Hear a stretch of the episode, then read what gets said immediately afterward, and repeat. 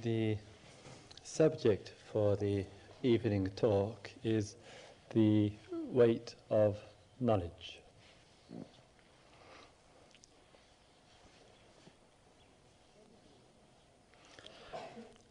Probably a number of us have been in the course of our life through a number of years of education and we've been told in our education that we need to accumulate as much knowledge and information as possible, and that this knowledge and information will serve us usefully, profitably in the future times. And so we have probably learned several different subjects. And then we have gone on to learn perhaps and specialize in perhaps one or two subjects. And we have spent not just a few hours, but thousands, tens of thousands of hours in the accumulation of knowledge in order that we are clever that we become clever people.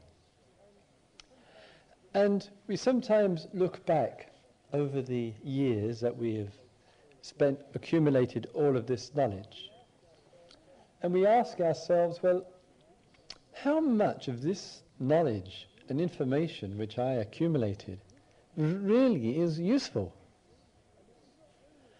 And it was not only the accumulation of knowledge, but it was also the accumulation of pressure and stress and tension and fear, often about not having enough knowledge, about not passing the examinations, about not being qualified.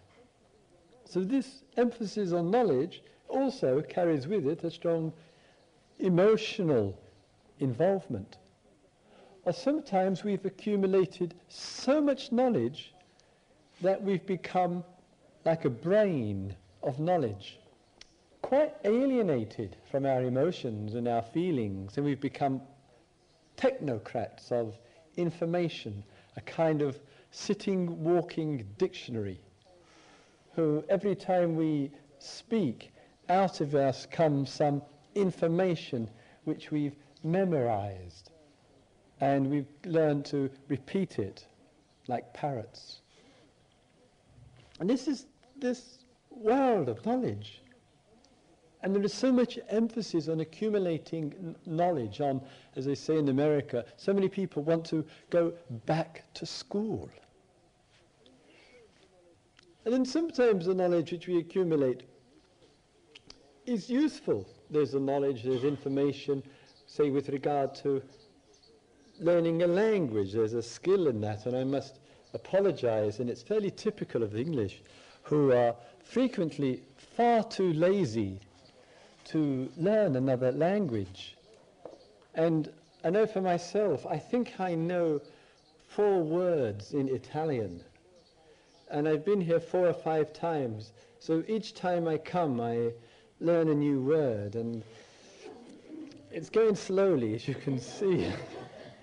So, so far, the four words that I've learned are um, ciao and um, arrivederci and pasta and amore.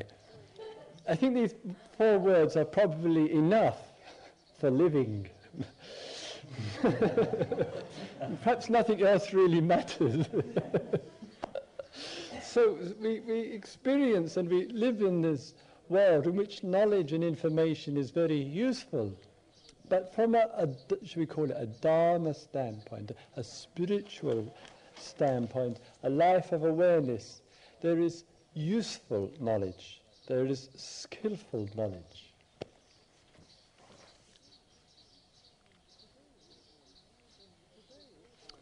And today, um, I was rather remind, reminded of this because uh, friend of some of you uh, here um, named uh, Joanna, who works for Le, Le Espresso, which is, as you know, better than me, um, a, uh, the major uh, weekly magazine of uh, Italy.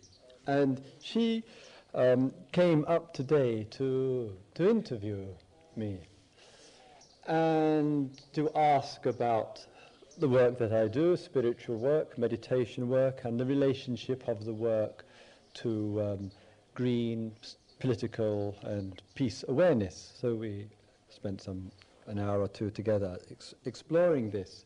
And she also brought up with me, brought up with her to show me um, a copy of the, L'Espresso um, uh, um, ma- magazine. And I looked at the, the magazine, which is fairly typical of um, many other magazines, Time, Newsweek, Spiegel, and other magazines. And I saw that in this magazine there were 250 pages. This magazine comes out once a week, 250 pages, telling people what they ought to buy and telling people what they think they ought to know. And I can't read Italian, so I don't have any problem either way. but in this constant outpouring of um, information, it seems sometimes when one reads the magazines and the, and the newspapers and so, so forth, and the impact that it has upon us, one left with what's, what's the point of it? And it's, it's as though it's like the weekly story of suffering and different names are used each week, and sometimes the same name is used week after week after week. And this is the magazines, and this is the news, newspaper, and yet there's just enough difference for us to want to read a 250 page magazine. And then we see too, and I think this is all very much related to knowledge and the spiritual life and the work here, is that we sometimes speak, just another point here, speak of freedom of the press.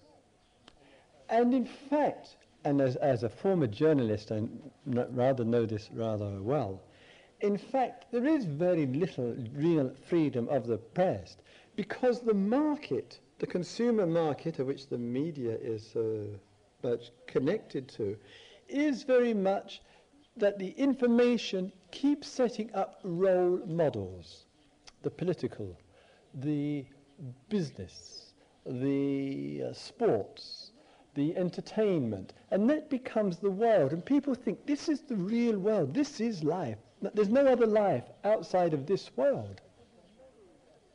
And so these models are created and established of success. And then the model has to be assassinated. They have to be built up, then we have to find fault with them and chop them down and, and build up a new set. And this is called living. It's, it's madness.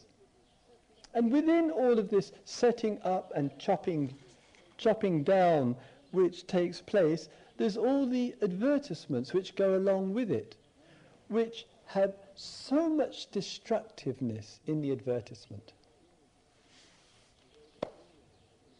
the way that women are used terribly in, ad- in advertising, and how there's the exploitation in advertising frequently of two things sex and death. And if one, one looks at many of the advertisements which, which take place, there is that where millions of lira and dollar, pounds, marks are being spent day in and day out is in the abuse and the manipulation of the mind and of our deeper intimations through advertising and through sex and through death. And sometimes, if you look at a picture of a woman advertising something, there's quite often in that photograph a fact or a symbol or an expression of male penis there or the eyes, or something pointed towards the genital areas of the woman or the breasts of the woman. If you look at all the advertising dealing with uh, uh, um, the advertising of death, such as um, cigarettes, such as uh, alcohol, such as widespread use of drugs and so on and so forth, all of that is a communication to people which is harmful and destructive and something of death to it. And we, we experience this. This is sold to us day in and day out, and it has a subliminal, do you understand the word? You know, a subliminal influence on our on ourselves, on our on our being. And I think one needs to be just aware and as clear about this as possible. And so I'm not so sure sometimes when we, in terms of knowledge and information, whether it's freedom of the press, which is the priority these days, maybe it's freedom from the press.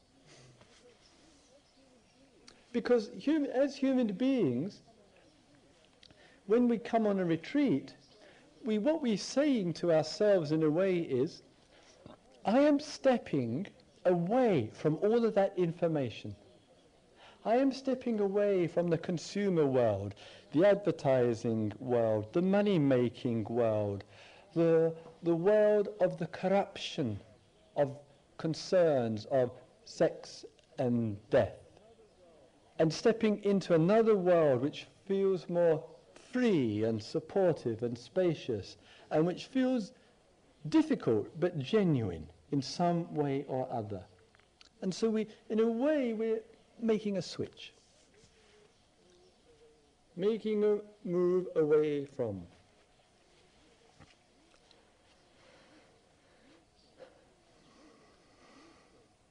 This movement and change which is taking place and away from still means we have a lot of knowledge. And this knowledge which we have about the world and the way of the world, what we might say, what is useful knowledge? What's skillful? What actually helps us understand and act and live intelligently? and I think if we uh, are prepared to ask ourselves this kind of question, it's and to keep asking ourselves, what is skillful knowledge? What is worth knowing about? What knowledge allows us to act in a meaningful way, in a purposeful way? Now, if you and I can bring that question, it's going to affect our relationship to information. It must affect it once we start asking well, what really is useful knowledge, it's going to affect what we read, what we watch on the television, what we listen to on the radio. It may affect what cinemas we see. It may affect what we talk about. It may affect what we study. Once we start asking ourselves questions, it begins to affect much of our actions and activities in life. If we don't ask ourselves, if we don't say to ourselves, you know, what's useful knowledge? What is skillful knowledge? If we don't ask ourselves, what will happen to us is we will simply be living li- in imitation of everything else. We will be doing what the society says. We'll be doing what the parents tell us. We'll be doing what the educators say. Oh, you're very good in studying genetic engineering. Never mind experimenting on animals morning, noon and night. You're very good at that subject. Do that. You're very good in this particular science. Two out of three scientists work for the military. Why don't you go into the military? You can earn a great deal of money working for the military as a scientist. No ethical consideration. No question, is this skillful knowledge? Is this useful knowledge? Is this knowledge contributing to health or is it contributing to death? Is it contributing to life or is it con- contributing to the negation of it? So when we begin to ask ourselves, what's useful knowledge? What's knowledge which is contributing to life? Then it begins to influence what we say, what we do, what our values are, where we live, how we live, because we, we've asked ourselves this question.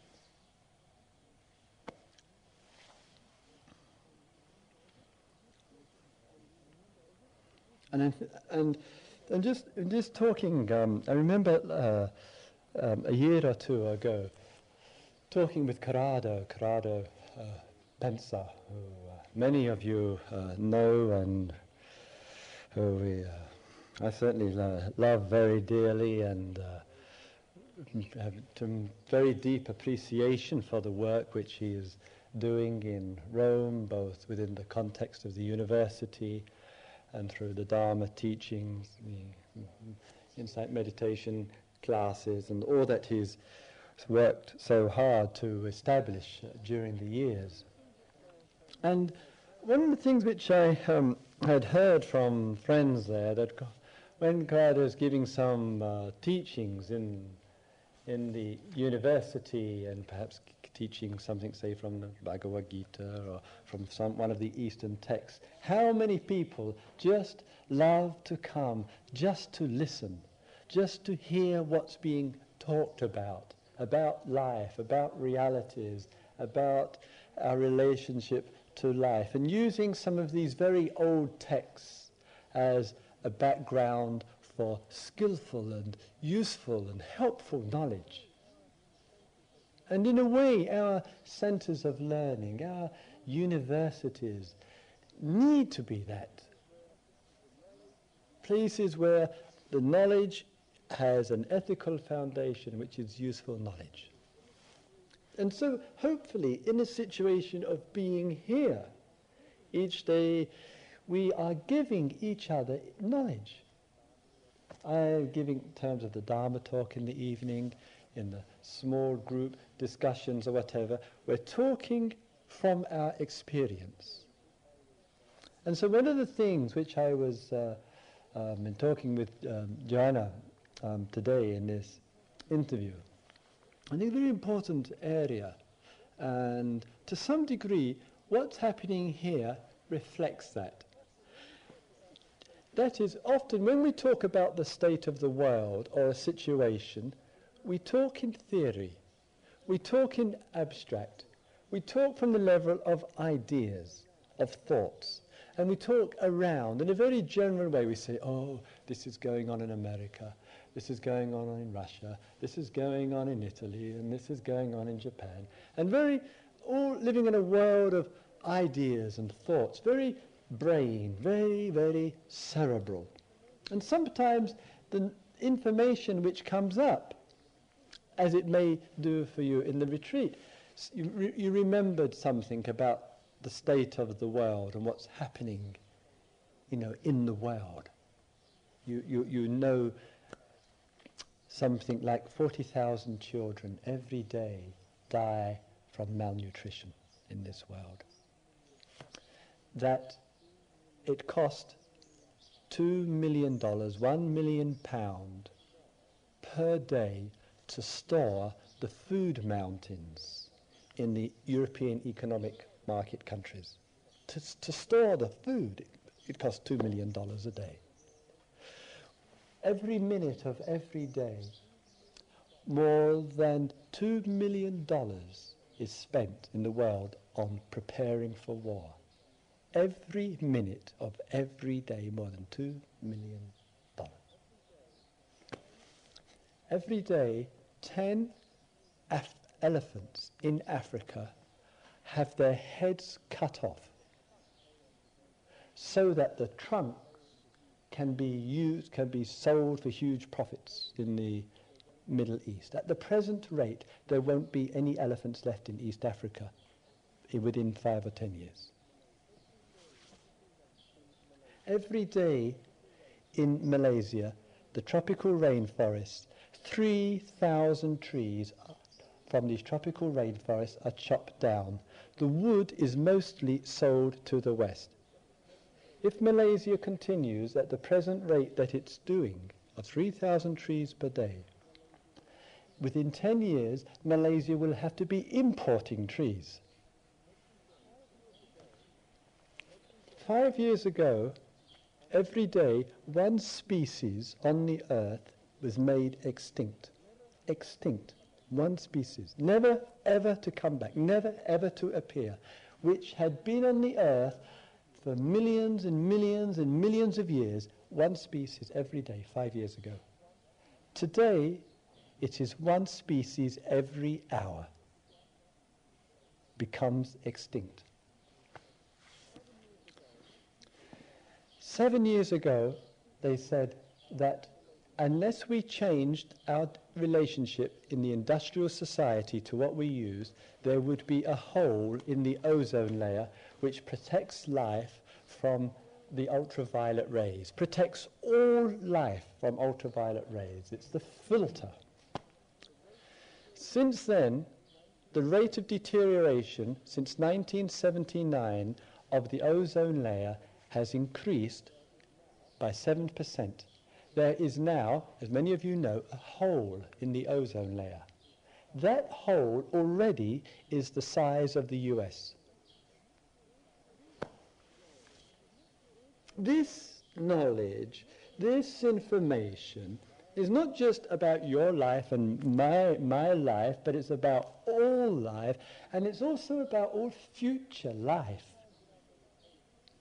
And sometimes in our meditations, and sometimes in the day that we experience, this information in different ways, concern, human, real human concern, arises for us. And just like one um, person, uh, I was telling Joanna, just rang me the other day and she said, Christopher, I just saw a documentary on the television about these children who are dying. And many other dreadful atrocities to children. Thousands and thousands of these children, children in the world are actually nothing but slaves. They're either slaves of the system or they're slaves in terms of they work for nothing in factories. All over the world this is going on. And this person rang and said, and has this knowledge? It, it touched her in the course of a television documentary. And sometimes we think, oh my God, isn't it a pity? Oh dear, isn't it a shame? And we can just talk about it. And the knowledge doesn't necessarily make any difference. And information technology gives us new knowledge and old knowledge every single day. But one asks, what's the difference going to be from knowledge to awareness to action? What's going to make this difference for us? What's going to go from knowledge away from the exploitation of sex and death, from knowledge to life? And so I, I was talking to this person, I saw her in the street, then she telephoned me, and we were talking on the phone, and I said to her, I kept asking her, how do you feel about it? How do you feel inside of yourself about this exploitation of children in the world? How, what's your feeling? And she would talk about her feelings, and while talking about her feelings, then she would say, Christopher, we have to do something. And I would say that that's an important shift which has taken place. It's gone from knowledge and awareness to how am I as a human being feeling about this situation? How can I express what I'm feeling? And in that expression of what we are feeling, we then go from feeling to awareness to action. We have to do something.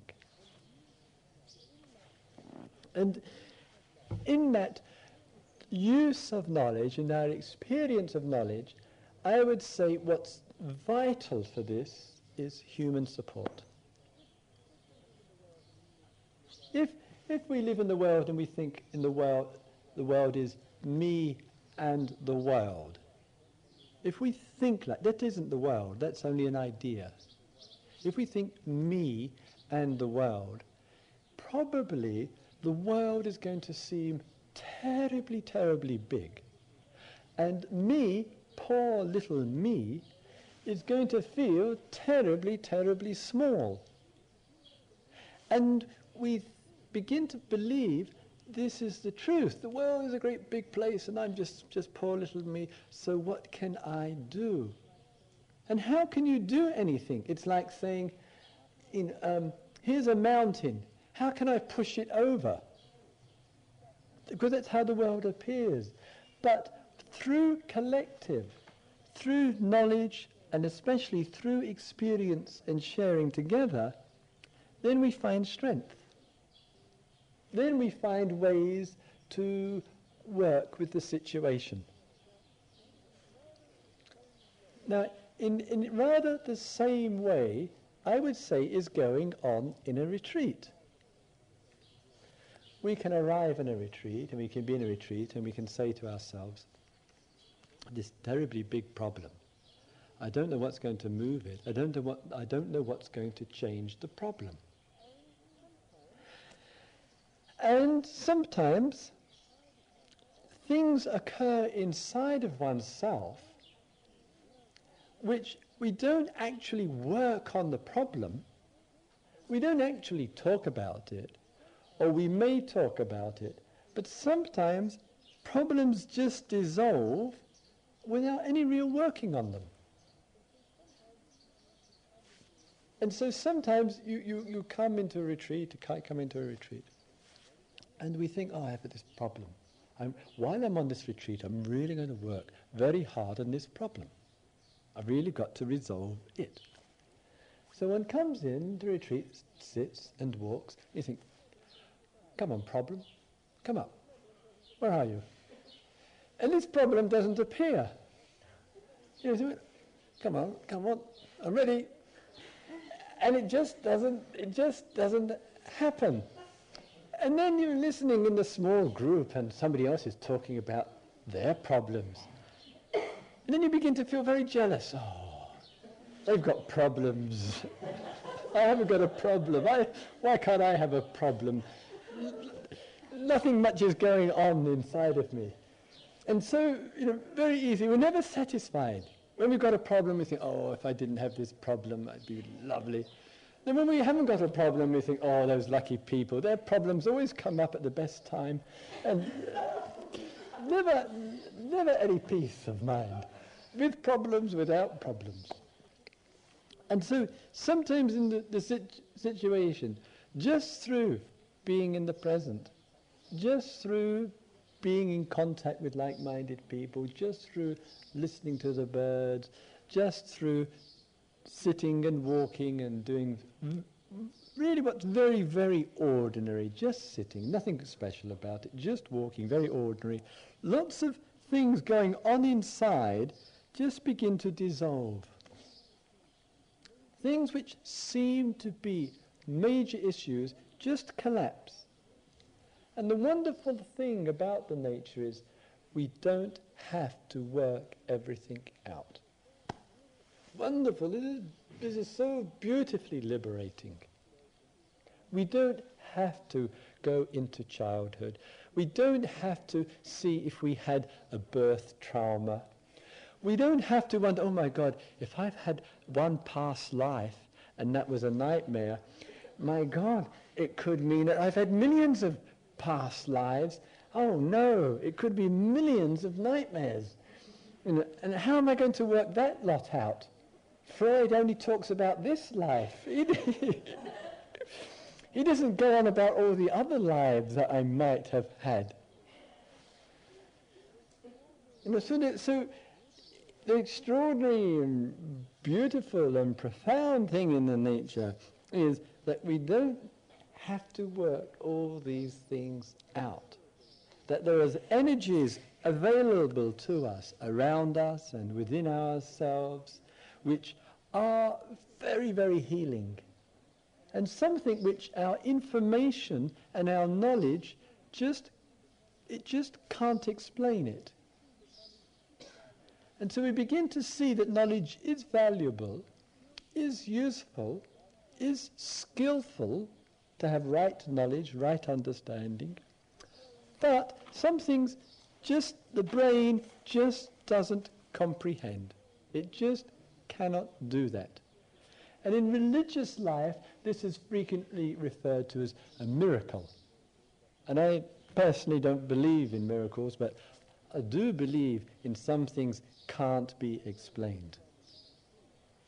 And I know just from retreats that there is something about silence which I don't understand with my thought and my knowledge and reflection. And there's something about stillness and about togetherness which means that something goes on with human beings.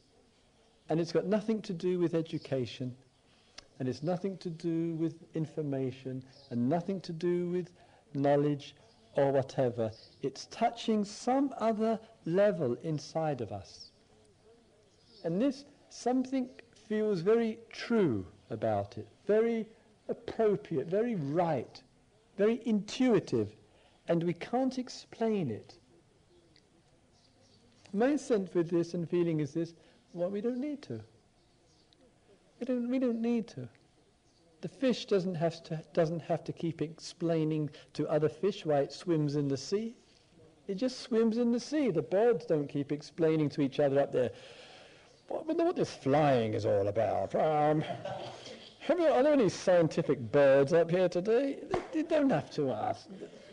Birds fly, fish swim, and human beings spend time together sitting and walking and, and in the receptivity that something whatever can occur. And so it's quite often that it, it happens that, and you may have experienced too, we come onto a situation like a, like a re- retreat and we're not sure and we have doubts and we wonder what it's all about and lots of thoughts about what I'm doing here. But the attitude of mind to the situation is an open one and one which the Buddha would frequently say, he'd use this lovely term, he'd say, ehipassiko, ehipassiko. And ehipassiko, it means come and see for yourself. That's all, just come and see for yourself. Just come and experience.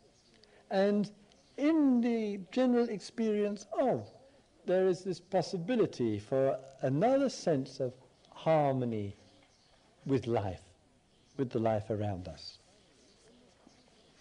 So when we, finally, when we're speaking here, we're saying in a way our brain and all the information which we accumulate has a place.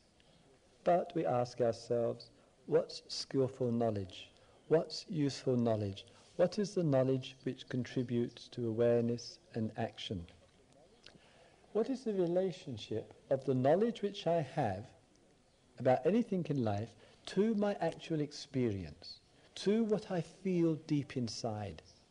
Or is it that the knowledge is one thing and my feeling and my experience of life is something else and there is a feeling of a gap between the knowledge and the feeling and experience? And if there is a gap, how can I bridge this gap? How can I make my feelings in life and my experiences of life and my knowledge of life really work together so that I live, feel, ex- experience, and know, and it feels in tune. What do I need to do to make that happen, to bring feelings and knowledge in harmony together?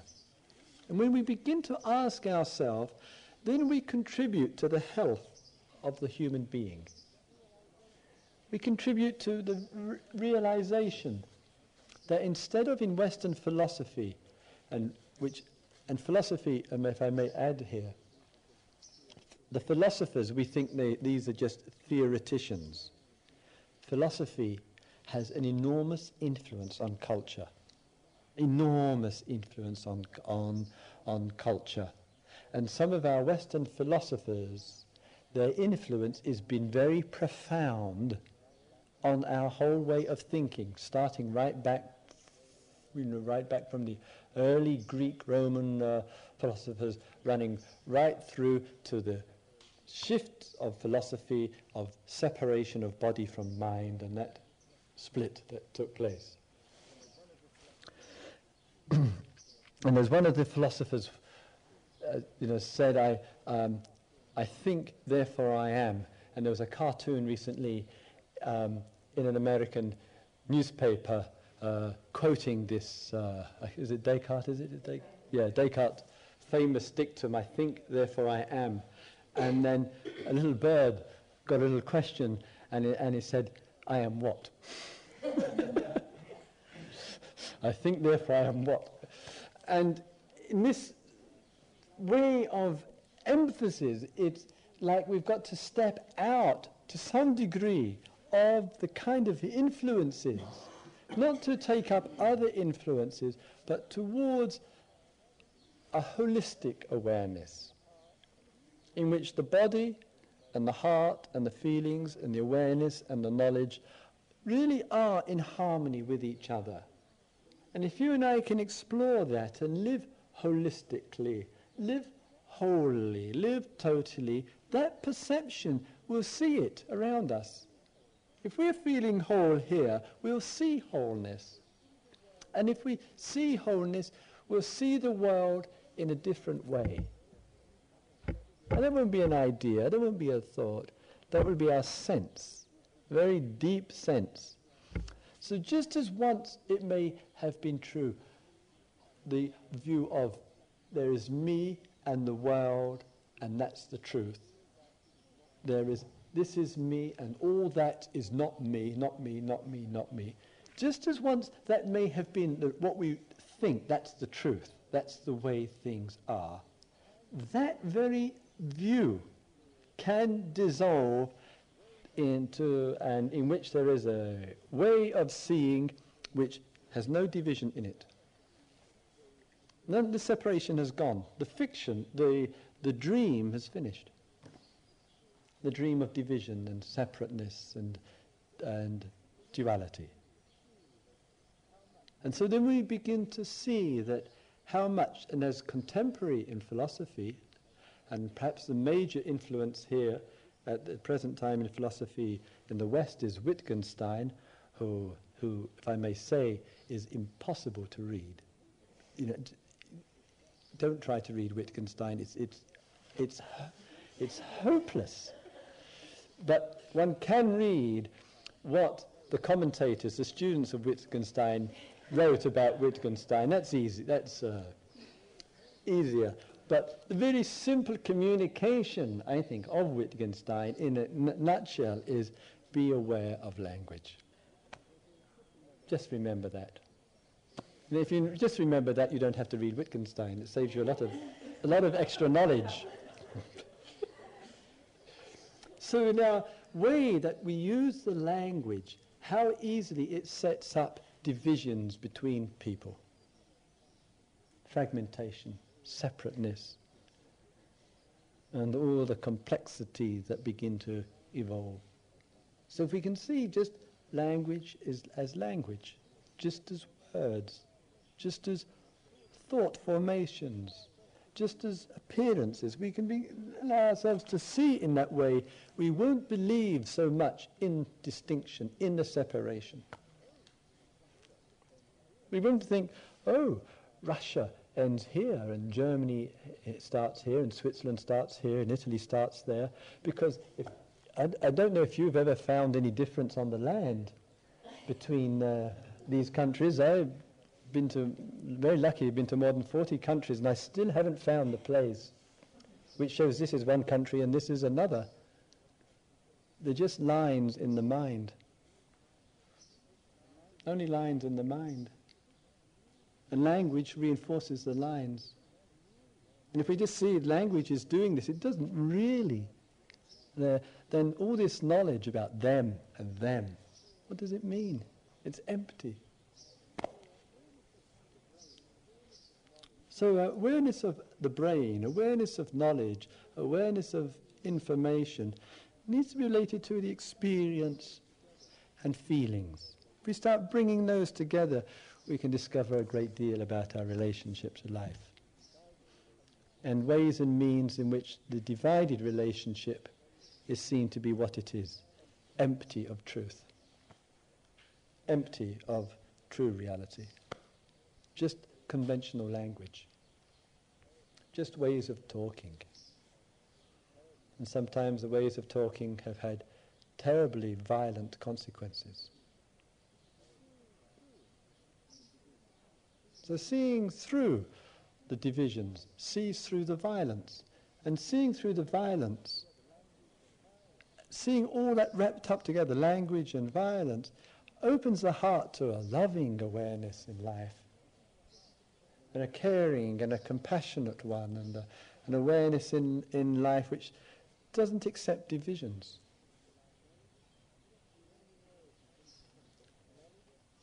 And then we know and begin to sense that knowledge and experience and action are working together. And in that we pay respect. We pay respect to all human beings. We pay respect to the, the, the nature and the tropical rainforests and the creatures. We pay respect to the earth and the sky and the water and the oceans.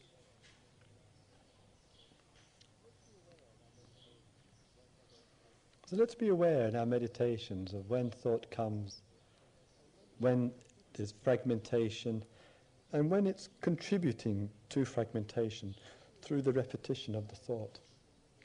Let's be aware too when thought arises and that thought is expressing a connectedness, a holistic sense, a, a, a being with, a caring sense. So let us in our meditations really watch thought and what impact it has on the way we look at life. May all beings be in touch with life. May all beings appreciate skillful knowledge. May all beings apply skillful knowledge.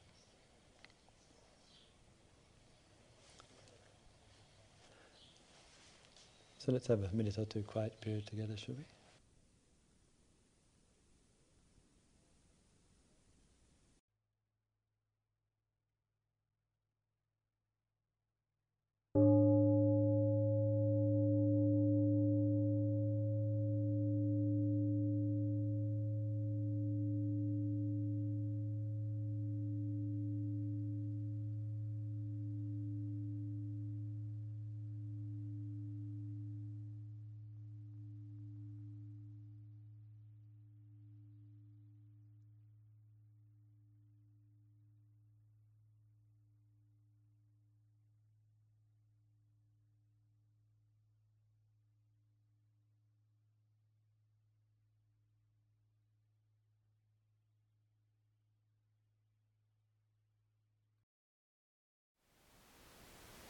Thank you for listening.